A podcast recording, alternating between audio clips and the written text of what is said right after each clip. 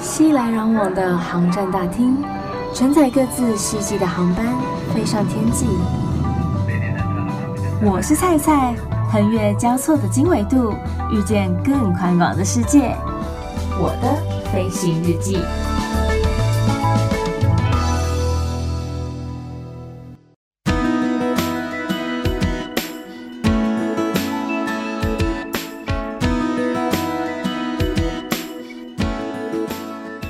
Welcome, board，欢迎收听我的飞行日记，我是空姐菜菜。如果大家今天听到我的声音啊，觉得有点沙哑的话呢，还请大家多多见谅了，因为我确诊了，我也是相当的不乐意呀、啊。这病毒实在是太难防了。事情是这样的，就是我到南部啊去参加好朋友的喜宴。因为就是我们人数没有那么多，所以就势必要跟其他不认识的人一起并桌嘛。可是我又不好意思跟那些不认识的人说，哎，那个麻烦哦，就是用公筷公匙这样子，就是好像人家他很有病毒还是怎么样。所以反正呢、最后我就是决定说，我到场送礼金，可是我就不进食了，不吃饭了这样子，我都防成这样子喽。然后隔天就我跟朋友们，其他的朋友们啦，就是吃饭碰面，然后想说难得去嘉义，就到处去晃晃。结果我晚上搭火车要回家的时候，我就收到朋友来的简讯，他里头四个字让我瞪大了眼睛。我相信聪明的你们一定知道他简讯里面说了什么。没错，他就是说我确诊了。真的是圈圈叉叉嘞！我想说，Oh my God 心里无限脏话，你知道吗？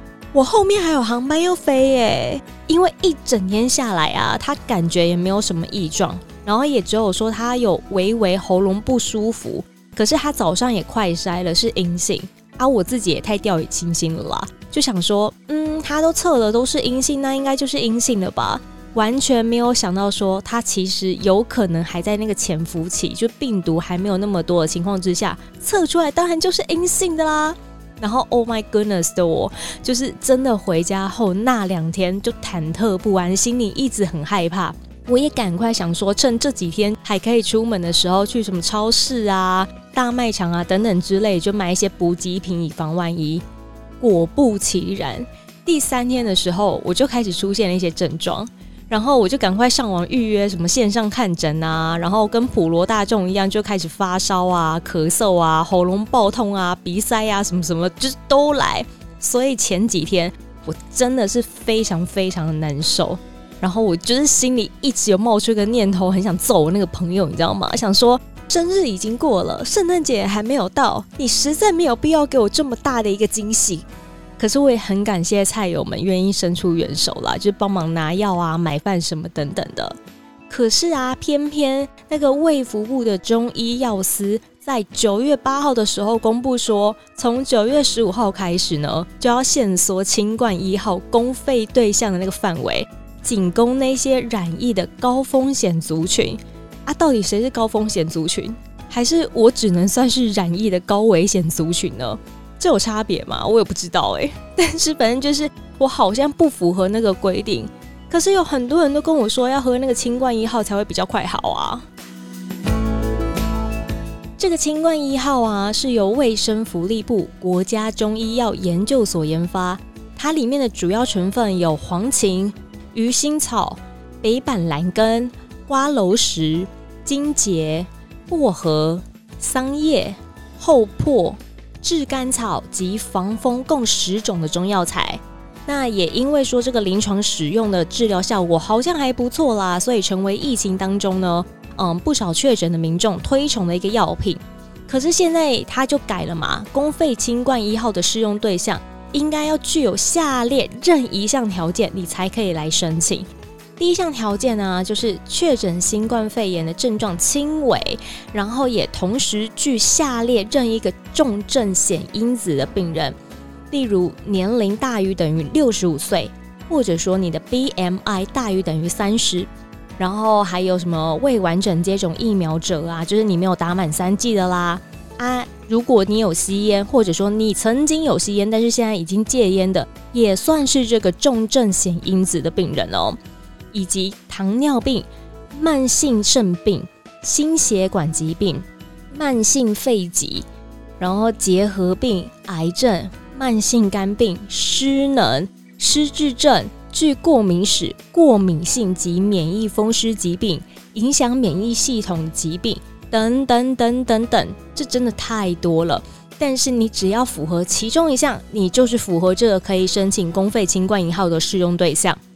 然后再来第二个条件是说，确诊新冠肺炎呈现发烧、咳嗽症状明显，而且是需要到氧气的病人，就是你真的是咳到太厉害了，然后你吸不到氧气，你有点缺氧的情况，也可以来申请这个公费清冠一号。第三个条件是，确诊新冠肺炎呈现任意中医急迫病史。包含了高烧不退，就是你持续两天都烧到体温三十九度以上，或者是说咳嗽明显兼具喘症，以及咽痛严重、饮食困难。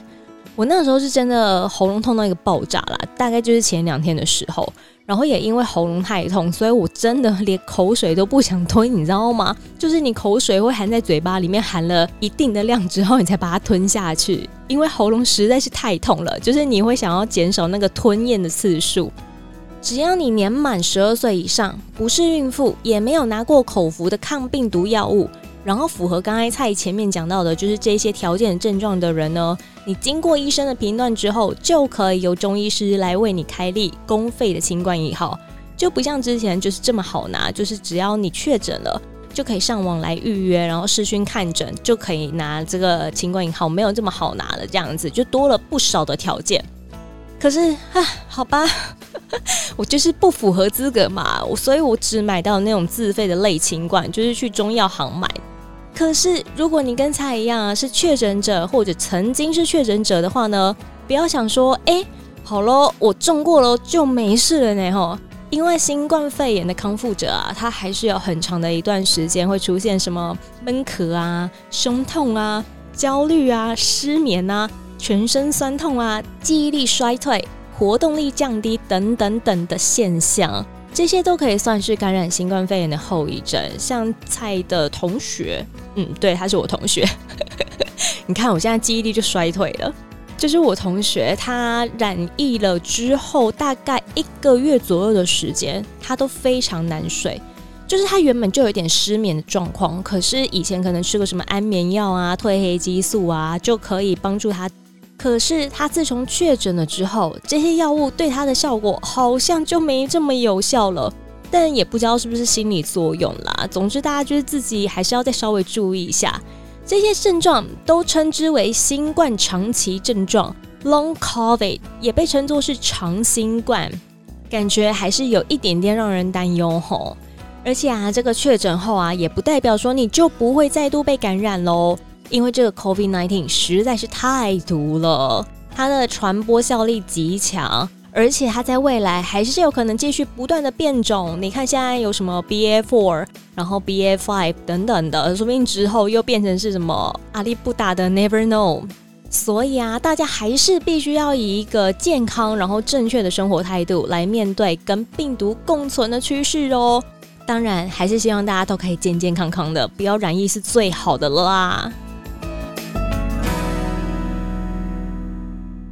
在这个月啊，有一件国际大事，就是那个英国女王去世了嘛。嗯，很多人都为此感到不舍。但是有一件跟英国有关的事情呢，要赶紧在九月的最后一个礼拜快快处理喽，就是更换你的旧版英镑纸钞。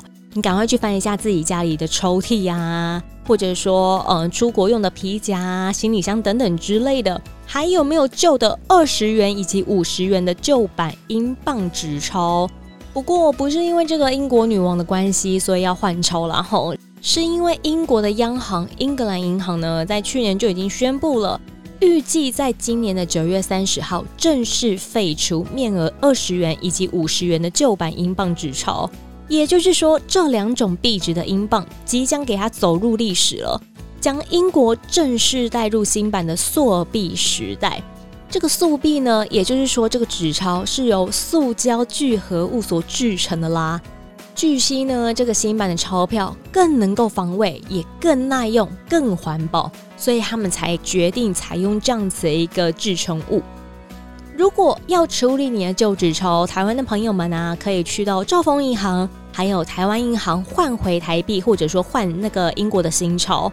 但如果说你要换新钞的话，他是先帮你把那个旧版的纸钞换回台币之后，再换成新的那个英镑，所以会被收两次的汇差，甚至还会有手续费。如果你不是这么急用的话，才会觉得说你可以先换回台币就好了啦。或者说，如果你之后有可能再去英国的时候，你到时候也可以自己再到英格兰银行总部来换钞。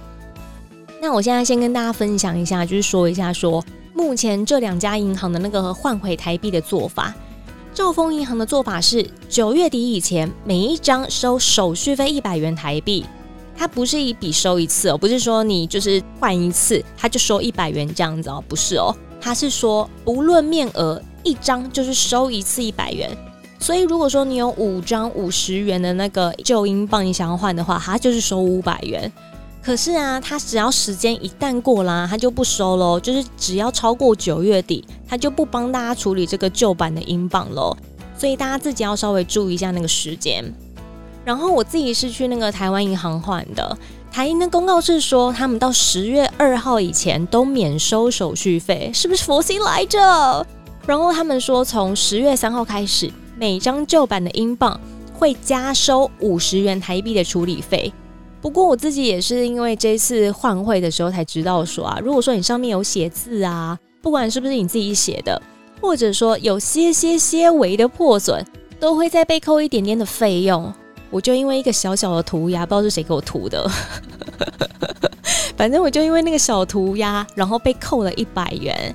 所以如果大家在国外买东西，你拿到钞票的时候，因为有时候会有大钞换小钞的一个问题嘛，就是那个找零嘛。大家在找到零钱是钞票的时候呢，最好再检查一下。